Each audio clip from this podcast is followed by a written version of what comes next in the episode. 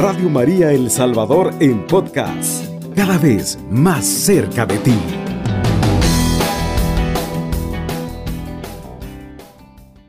Hoy pues vamos a compartir este tema, Jesucristo verdadero Dios y verdadero hombre. El objetivo del tema es instruir en el significado y realismo de la encarnación del Hijo de Dios y su importancia salvífica para el cristiano. La fe cristiana confiesa a Jesucristo como verdadero Dios y verdadero hombre, pues por nosotros, los hombres, y por nuestra salvación, bajo del cielo, y se hizo hombre como nosotros. Sin esta confesión, que es fundamental, no podríamos tener certeza de nuestra salvación. La encarnación representa el fundamento principal para que nosotros lleguemos a obtener la salvación. Por eso es importante que todo cristiano confiese el realismo de la encarnación Dios se hizo verdaderamente hombre como nosotros, se encarnó. Esta confesión afirma que el Hijo de Dios se abajó de su condición divina y se hizo igual que nosotros, perfectamente humano. Para el cristianismo común, la proclamación de esta verdad evangélica parece no decirle mucho. A veces perdemos de vista la importancia que tiene esta, esta proclamación.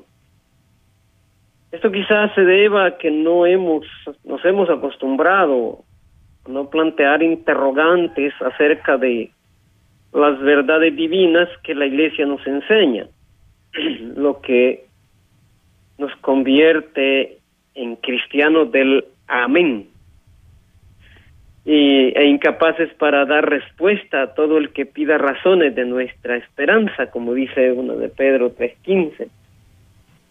Tenemos que eh, poner empeño en profundizar, en conocer eh, eh, la doctrina, los fundamentos de nuestra fe. La fe necesita todas, eh, en todo caso, la fe necesita ser interrogada por la inteligencia. Debemos de interrogarnos, interrogar nuestra fe para eh, eh, obtener respuestas. La célebre, célebre frase de San Agustín, comprendo para creer y creo para comprender, se refiere a esa necesidad de explicar la fe con razones, razonamientos bien fundados. O sea, la fe debe de razonarse.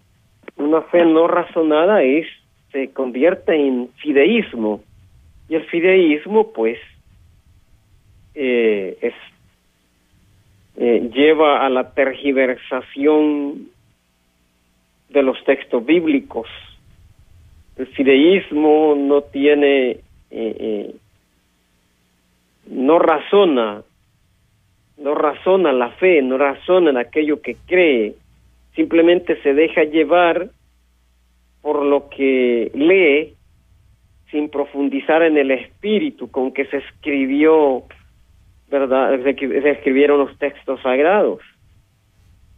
Entonces, eh, de ahí que haya personas que se vuelven violentas pensando de que están defendiendo los derechos de Dios, pero violentando los derechos del hombre. La encarnación es un misterio que no debe ser tomado a la ligera. Los escritos sagrados del Nuevo Testamento muestran un gran empeño en hacer inteligible este acontecimiento único en la historia del hombre para a este fin partieron de tres puntos referenciales. A. de la necesidad de explicar la creación como obra manifestativa del poder omnipotente de Dios a través de su palabra eterna. O sea, eh, era necesario comprender que toda la creación es obra del poder de, omnipotente de Dios, del, del Todopoderoso, a través de su palabra eterna que es Cristo Jesús. Por eso nos va nos va a decir eh, eh, el, el texto, el prólogo de San Juan, del Evangelio de San Juan, en el prólogo de San Juan encontramos que todo fue creado por la palabra y nada fue creado sin la palabra, o sea, Cristo. B del cumplimiento de todas las promesas y las profecías anunciadas en el Antiguo Testamento, es decir, la historia de la salvación, lo que se ocupan de lo que se ocupan los evangelios sinópticos, especialmente San Mateo, ¿verdad? De todas las promesas que Dios eh, dio en el pasado a su pueblo y las profecías se han cumplido en Cristo Jesús. Y sé de la realidad del pecado y sus consecuencias que desde nuestros primeros padres, Adán y Eva, involucra y afecta a la humanidad entera, la cual necesita ser redimida. En el desarrollo de estos, este tema, el tema de la encarnación, nos, nos enfocaremos en la realidad del pecado del hombre, pues el profundo misterio que representa la encarnación de Cristo se nos vuelve más comprensible si se pone la mirada en el lamentable suceso del jardín del Edén, donde aconteció la transgresión del primer hombre, por la que hemos heredado una naturaleza humana dañada e inclinada al mal. A este respecto, dice el Catecismo de la Iglesia, con el desarrollo de la revelación se va iluminando también la realidad del pecado, aunque el pueblo de Dios del Antiguo Testamento conoció de alguna manera la condición humana a la luz de la historia de la caída narrada en el Génesis, no podía alcanzar el significado último de esta historia que solo se manifiesta a la luz de la muerte y la resurrección de Jesucristo. Es preciso conocer a Cristo como fuente de la gracia para conocer a Adán como fuente del pecado. El Espíritu Paráclito enviado por Cristo resucitado es quien vino a convencer al mundo en lo referente al pecado, revelando así a, a aquel que es nuestro redentor. Eh, Catecismo de la Iglesia, numeral 338. El pasaje de la carta a los romanos, que aparece citada en la, en la enseñanza de la Iglesia, es de suma importancia para comprender la manera en que fuimos implicados en el pecado de Adán, el pecado original, de cuya condena somos redimidos en Cristo. Dice en la carta a los romanos, ¿verdad? En, en el capítulo 5, versículos del 12 al 19. Por tanto, como por un hombre entró el pecado en el mundo, este es Adán, el primer hombre, el, el hombre que pecó, y por el pecado la muerte, y así la muerte alcanzó a todos los hombres, ya que todos pecaron, porque hasta la ley había pecado en el mundo. Pero el pecado no se imputa no habiendo ley. Con todo reinó la muerte desde Adán hasta Moisés, aún sobre aquellos que pecaron con una transgresión semejante a la, a la de Adán, el cual es figura del que ha de venir, que es Cristo, ¿verdad? Pero con el don no sucede como con el delito si por el delito de uno murieron todos, cuanto más la gracia de Dios y el don otorgado por la gracia de un hombre, Jesucristo, se han desbordado sobre todos. Y no sucede con el don como con las consecuencias del pecado de uno, o sea, de Adán. Porque el juicio, partiendo de uno, Adán, lleva a la condenación, mas la obra de la gracia, partiendo de muchos delitos, los muchos pecados de los hombres, ¿verdad? Se resuelve en justificación.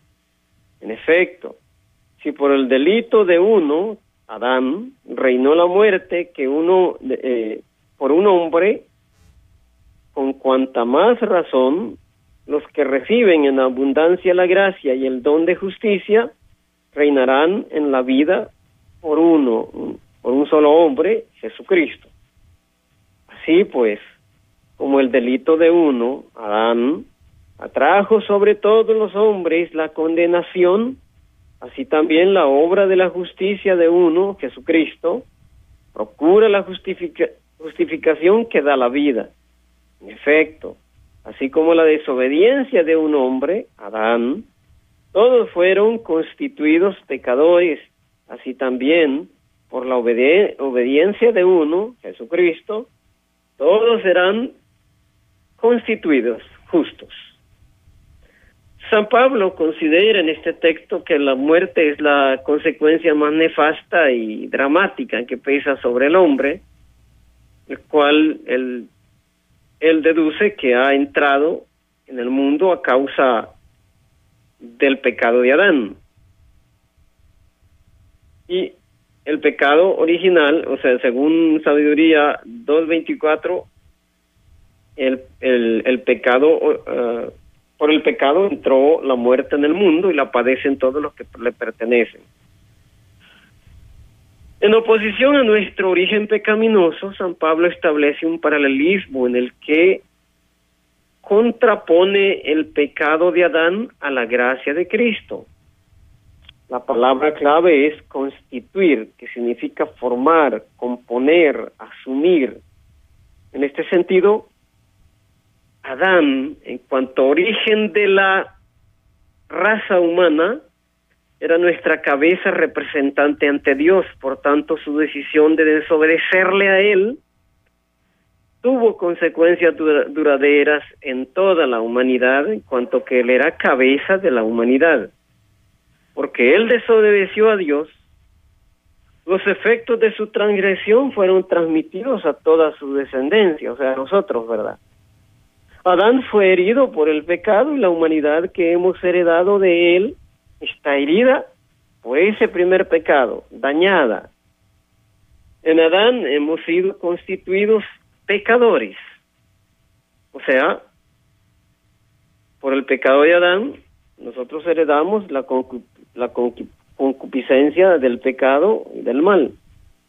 De este modo, a partir del pecado de nuestra cabeza, Adán, se hace necesaria la intervención de un redentor que sustituya nuestro antiguo origen y regenere nuestra humanidad caída como nueva cabeza de la humanidad. Esto se ha realizado en Cristo, quien nos salva como nuevo Adán asumiendo en él nuestra naturaleza caída. En Jesucristo hemos sido constituidos justos. Este es el objetivo principal de la encarnación. ¿Verdad? Eh, eh, en cuanto que en, en Adán fuimos constituidos pecadores, en Jesucristo somos constituidos en justicia, ¿verdad? En gracia para alcanzar la salvación. Entonces vamos a irnos, hermanos, a la, a la pausa, ya, ya estaremos de nuevo con ustedes. Usted sintoniza la franja sacerdotal. Entonces estamos hablando eh, eh, del, de las consecuencias del pecado que arrastró nuestra cabeza en, en como del cual somos descendientes, Adán, ¿verdad? y del, cual vino sobrevino la condena del pecado sobre nosotros, fuimos constituidos en él pecadores, como dice San Pablo en la carta a los Romanos capítulo 5. Constituidos pecadores no quiere decir esto de que desde que desde que nacemos ya nacemos eh, pecando, ¿verdad? Claro que no, pero sí como partícipes, somos como partícipes del participante ya del pecado, ¿verdad? Porque eh, eh, por nuestra cabeza humana que es Adán. Esta realidad cambia cuando Jesucristo se encarna, cuando el verbo de Dios se encarna, cuando el Hijo de Dios se hace uno como nosotros. Él viene para constituirnos en gracia. Aquel que estaba constituido en pecado ahora va a ser constituido en gracia de Dios para alcanzar la redención eterna. Así dice San Pablo. Tengan entre ustedes los mismos sentimientos que tuvo Cristo, quien siendo de condición divina, no, no codició el ser igual a Dios, sino que se despojó a sí mismo tomando condición de esclavo, haciéndose semejante a los hombres y apareciendo en su porte como hombre, y se humilló a sí mismo obedeciendo hasta la muerte y muerte en cruz. Filipenses 2, 5, 8.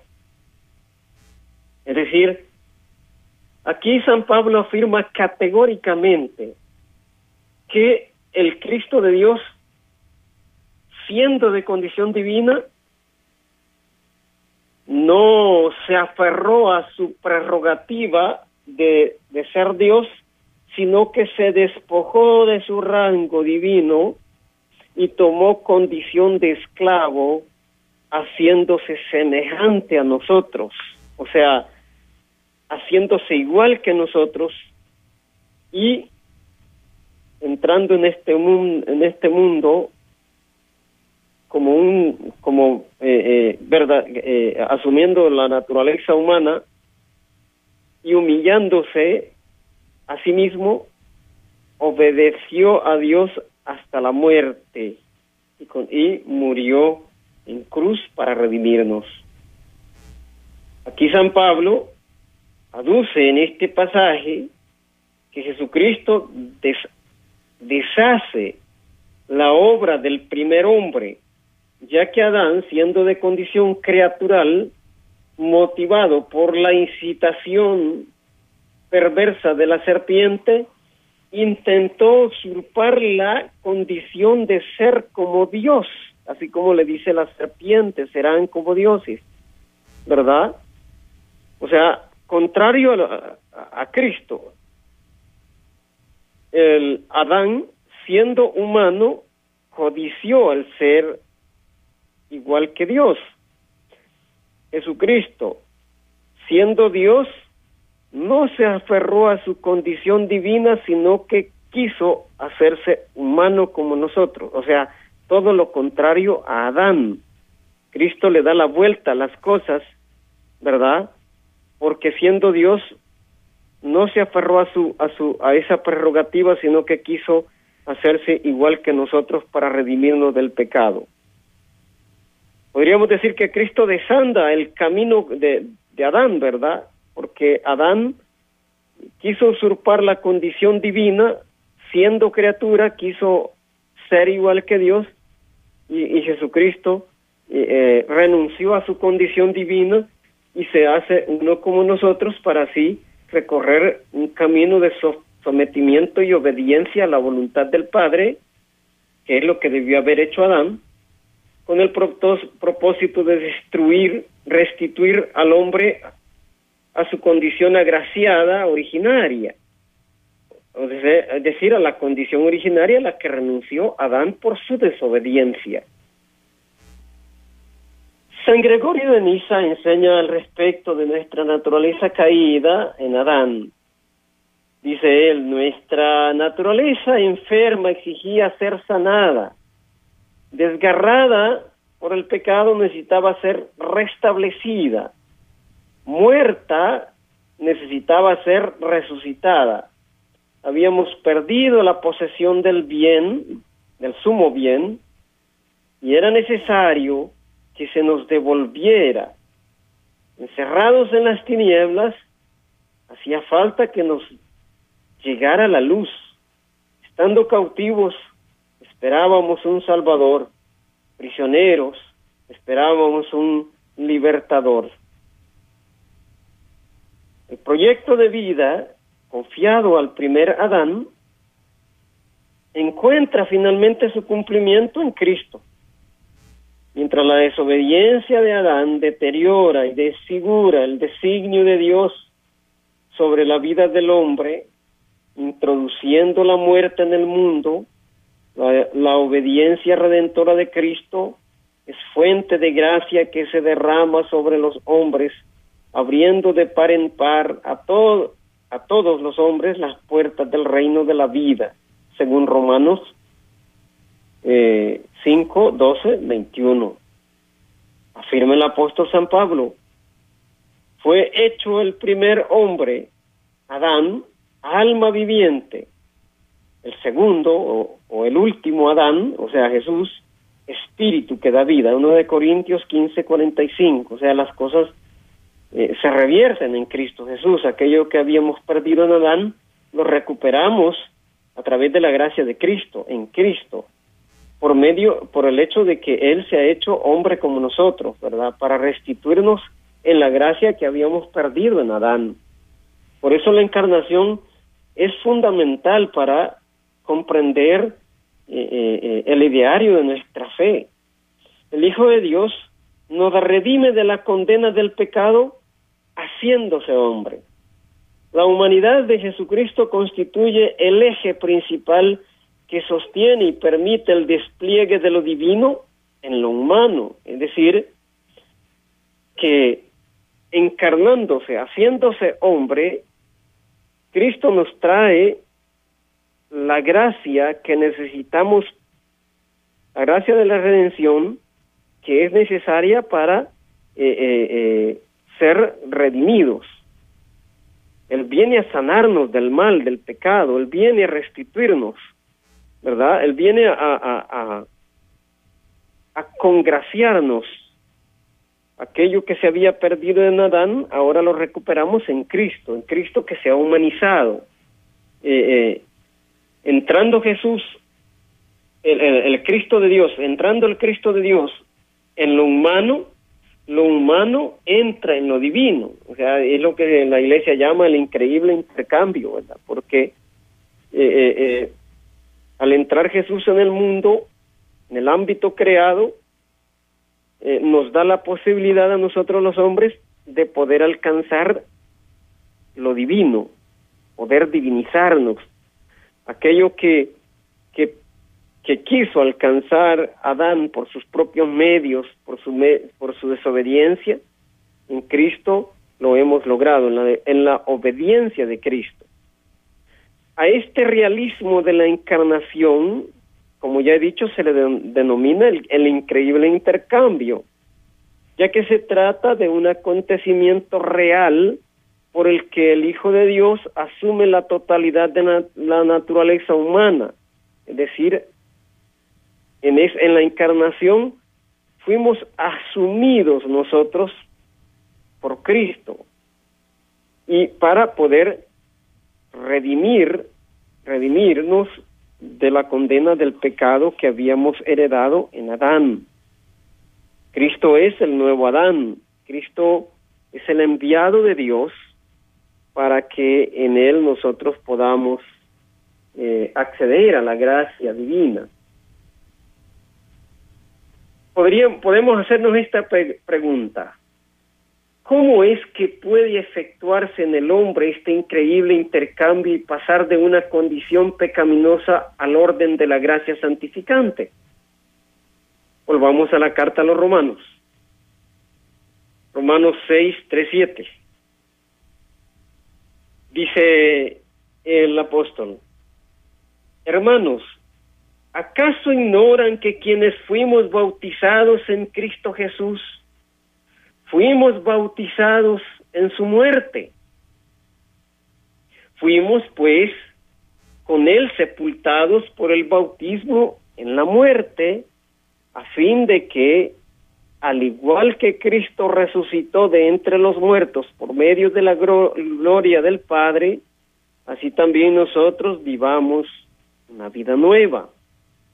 Porque si nos hemos injertado en Él por una muerte semejante a la suya, también lo estaremos por una resurrección semejante, sabiendo que nuestro hombre antiguo fue crucificado en Él, es decir, en Cristo, a fin de que fuera destruido el cuerpo de pecado y cesáramos de ser esclavos del pecado, pues el que está muerto queda libre del pecado. Romanos 6, 3, 7. debemos de, de, poner mucha atención y analizar profundamente este texto, porque en este texto se nos revela, eh, eh, eh, se nos revela a profundidad el misterio de la salvación, ¿verdad? Lo que hay que eh, entenderlo, ¿verdad? Eh, sacar de allí, de este texto, todo el significado que, que tiene cada palabra. Dice, entonces dice San Pablo así, hermanos, ¿ignoran acaso que quienes fuimos bautizados, es decir, bautizados es lo mismo que sumergir, ¿verdad? Sumergidos en Cristo Jesús, fuimos sumergidos también en su muerte. O sea, el bautismo, que es el, el, sacramento por excelencia que nos hace cristianos, ¿verdad? Porque nos convierte en hijos de Dios. En el bautismo se opera lo que podríamos decir una muerte, el símbolo de la muerte, el, eh, la condena de la muerte del, que nos trajo el pecado de Adán, esa condena del, de la cual no, podríamos, no podíamos liberarnos por sí mismos, cuando fuimos bautizados, fuimos sumergidos en la muerte de Cristo, es decir, según San Pablo, padecimos ya la muerte de Cristo. Nosotros hemos padecido, hemos pasado por su muerte, simbólicamente, pero, eh, pero con un, un efecto efectivo, podríamos decir que ya hemos padecido eh, la muerte, el cristiano que ha sido bautizado, ya ha padecido la muerte porque ha sido sumergido en la muerte de Cristo. Ya no es deudor de la muerte de Cristo, porque ha sido bautizado, ¿verdad? Y a través del bautismo ha sido sumergido en la muerte de Cristo. Esa, esa muerte que pesaba sobre nosotros por el pecado, ya ha sido, es, es, es una deuda que ha sido ya saldada por Cristo en la cruz y nosotros en el bautismo hemos cobrado el saldo de esa deuda, o sea, quedamos en el bautismo, quedamos liberados de la muerte a la que nos condenaba el pecado de Adán, según el, según la mentalidad aquí del, del, del evangelio, del, perdón, del, del apóstol San Pablo pero hemos sido sumergidos, al ser bautizados en Cristo, hemos, hemos sido sumergidos en su muerte, ¿verdad? De modo que ha quedado saldada aquella muerte eh, a la cual éramos condenados por el pecado de, pecado de Adán. Entonces, hemos sido, por el bautismo, hemos sido restituidos a la gracia que habíamos perdido. Fuimos, pues, con él sepultados eh, eh, por el bautismo, por medio del bautismo, en la muerte, dice San Pablo, vuelve a repetir San Pablo, a fin de que, al igual que Cristo resucitó de entre los muertos por medio de la gloria del Padre, así también vivamos en una vida nueva, ya no en la, en la vida del antiguo Adán, en, el, en, en la condición en la que hemos nacido, ¿verdad? Sino en la vida nueva que nos otorga eh, la gracia del bautismo, porque eh, en, la, en el bautismo somos sumergidos en la muerte de, de Cristo para andar en una vida nueva, en una vida de santidad, en una vida llena de gracia, ya no en el desorden del pecado, sino en el, orden de la gracia. Vamos, hermanos, nuevamente a la, a la pausa, ya regresamos con ustedes. Usted sintoniza la franja sacerdotal. Seguimos con, con este tema que eh, de este día que es Jesucristo, verdadero Dios, verdadero hombre, en el cual estamos reflexionando acerca de la encarnación del Verbo Divino para llevar a cabo la redención nuestra, la redención de todos los hombres. Entonces, para comprender este misterio, pues había que referirse al pecado que originó la condena, nuestra condena a la muerte, ¿verdad? Que fue el pecado de nuestros primeros padres en el jardín del Edén, así como lo expone la carta de los Romanos capítulo 5, ahí donde habla eh, eh, de, de Adán, o sea, el, el, el, el, apóstol hace un paralelismo entre Adán y Cristo, ¿verdad? Nos expone lo que la condena que nos trajo el pecado de Adán y, y en contraposición de la gracia que nos trae Jesucristo, el verbo de Dios hecho hombre.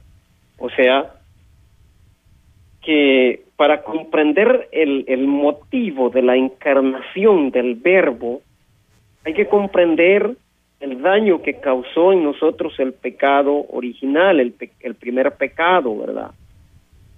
El primer pecado dañó nuestra naturaleza, nos arrebató el don de la gracia. Eso es lo que hay que entender en primer, en primer orden, ¿verdad? De que eh, eh, en Adán, en Adán nosotros perdimos la condición de la gracia divina. Eso es lo que se perdió con el pecado. No es que eh, nos haya hecho a nosotros de una buena vez pecadores, no, o sea, si nacemos en la en la en la concupiscencia, en, heredamos la concupiscencia del pecado de Adán, ¿verdad? Pero este y por eso es necesario que al niño se le bautice, porque nace en el pecado de Adán para ser restituido en la inmediatamente de que entra en este mundo, ¿verdad? Ser restituido en la gracia de Cristo para pasar hijo, a ser hijo de Dios y, poder tener la, la, la posibilidad de acceder a la gloria de Dios, a la salvación eterna. Ese es el punto, por eso era necesario que el Cristo de Dios se encarnara, se hiciera uno como nosotros. ¿Para qué? para restituir esa humanidad caída, esa humanidad que estaba dañada por el pecado, herida por el pecado, herida por el mal, el pecado de Adán, era necesario que fuera restituida en su estado originario de la gracia que habíamos perdido, que perdimos en Adán. Eh, eh, allí es donde entra la necesidad de la encarnación y, y esa es la razón principal por la cual el Cristo de Dios se encarna, se hace uno como nosotros, ¿verdad? Y, eso queda claro en los textos que hemos estado eh, eh, eh, reflexionando en esta mañana, sobre todo en la carta de San Pablo, primero en el capítulo 5, donde hace el paralelismo de Adán, el primer hombre, ¿verdad? y Cristo, ¿verdad? Que es el que nos trae la gracia. Adán, que nos, que con su pecado nos condenó a la muerte, y Cristo, que con su gracia nos redime eh, de esa, de esa muerte eterna, de esa muerte a la que nos, a la que nos condenaba el, el, pecado. Entonces, en orden a, a, a, a lo que nos dice San Pablo en ese paralelismo del capítulo 5 de la carta a los romanos, también hay que analizar el texto que encontramos en Romanos 6, 3, 7, donde él nos habla de cómo es que eh, siendo nosotros, habiendo sido nosotros eh, condenados al pecado, pasamos al orden de la gracia. Entonces volvemos a repetir, dice San Pablo, ¿ignoran acaso que quienes fuimos bautizados en Cristo, o sea, todos los que hemos recibido el bautismo, hemos sido sumergidos en su muerte?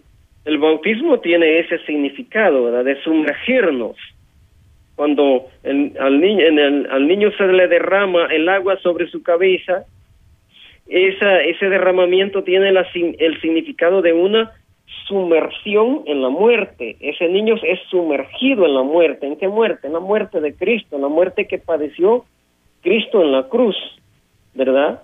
Allí es donde cobramos nosotros el cheque de vida. Eh, eh, cuando se derrama el agua sobre su cabeza, eso tiene el significado de la sumersión en la muerte de Cristo. Entonces, eh, la condena del pecado de Adán queda eh, eh, queda pagada en ese momento. Ya no ya no hay más muerte que pese sobre sobre esa e, ese niño que ha sido bautizado. Y luego el mismo bautismo tiene el significado de la resurrección de Cristo. El mismo bautismo eh, nos devuelve a la vida que habíamos perdido en Adán, ¿verdad? Esa muerte que Cristo, que Cristo padeció en la cruz, por lo cual era necesario que Él se encarnara, hacerse hombre como nosotros para padecer esa muerte y, y, esa muerte redentora es aplicada a cada uno de nosotros en el bautismo. Por eso en el bautismo nosotros somos como hemos eh, eh, somos sumergidos en la misma muerte de Cristo simbólicamente, pero es un símbolo efectivo porque nos redime de la de la de la muerte que nos a la que nos condenaba el pecado de Adán, ¿verdad? No es que nos borren ningún pecado personal en ese momento porque éramos niños, ¿verdad? Cuando nos bautizaron, pero sí nos borra la condena del pecado de Adán. Una persona que se bautice ya mayor, claro, allí sí, ¿verdad? Y, se borran también los pecados que haya cometido hasta ese momento, ¿verdad? Así como también la condena del pecado de Adán.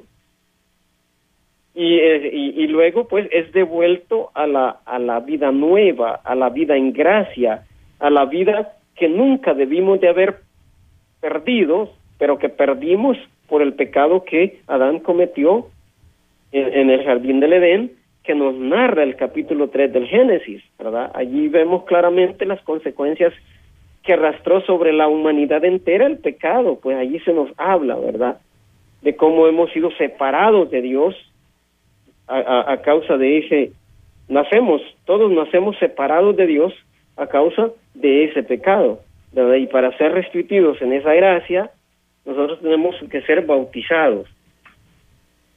Y se continúa diciendo, porque si nos hemos injertado, aquí cambia la palabra, eh, el, el, el apóstol cambia la palabra, ya no dice porque si hemos sido bautizados en él, sino que dice porque si hemos sido injertados en él.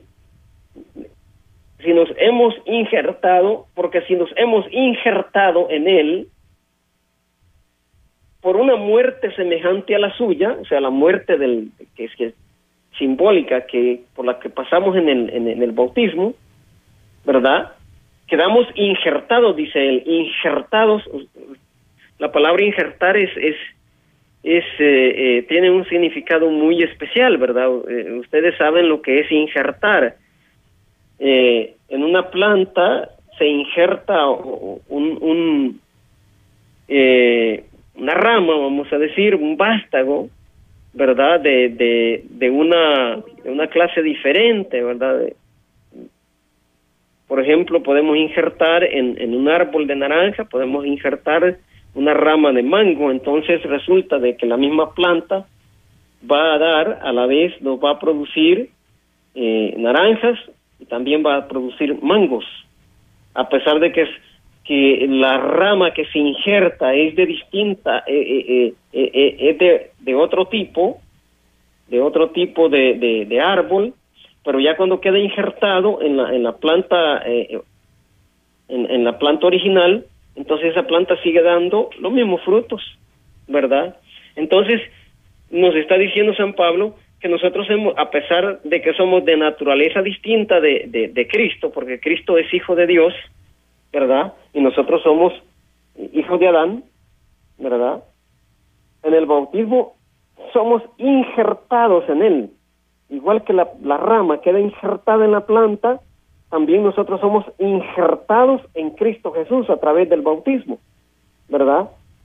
A través del simbolismo de la, de la muerte de, que hemos padecido en el bautismo, quedamos injertados en la misma persona de Cristo. Por eso San Pablo va a utilizar también eh, una fórmula para que comprendamos esto, ¿verdad? Que por el bautismo hemos pasado a ser miembros de Cristo Jesús, miembros de su iglesia, dice también, ¿verdad? Para entender este injertamiento. Nosotros que somos de naturaleza eh, alma viviente, de la hijo de Adán, eh, somos injertados en Cristo para participar de su muerte, y hemos participado de su muerte y también participamos de su gracia.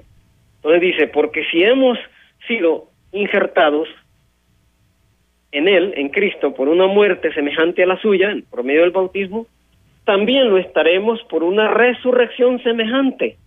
O sea, que por el hecho de que hemos, estamos injertados en Él, debemos esperar que al, al, al, al final, ¿verdad?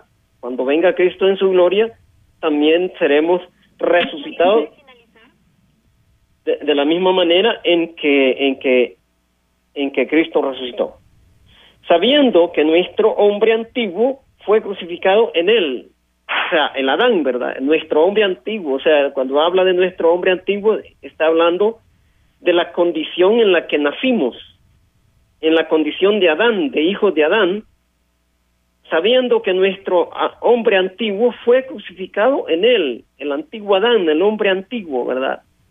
Fue crucificado en el bautismo, quedó eh, eh, en la crucifixión de Cristo fue crucificado y a fin de que fuera destruido el cuerpo del pecado y cesáramos de ser esclavos del pecado, porque pues el que está muerto queda libre del pecado. Claro, hay que hay que hay que analizar con profundidad, con un espíritu de fe este este pasaje de San Pablo porque en él se contiene eh, el, el ¿cómo decir? El, la, el, el se nos habla del objetivo, del propósito eh, verdadero que tiene el bautismo en nosotros, ¿verdad? Y, y, del efecto salvífico que causa la muerte de Cristo a través del bautismo en nosotros. O sea, que sin el bautismo nosotros no podemos acceder acceder a la, a la, a la muerte eh, redentora y agraciada, ¿verdad?, que se nos ha otorgado a través de la muerte de Cristo eh, eh, en la cruz. Queridos hermanos, hemos llegado hasta el final de esta reflexión y eh, esperamos, ¿verdad?, que esta enseñanza pues les haya servido de mucho. Alabado sea Jesucristo. Con María por siempre sea alabado. Radio María El Salvador, 107.3 FM. 24 horas.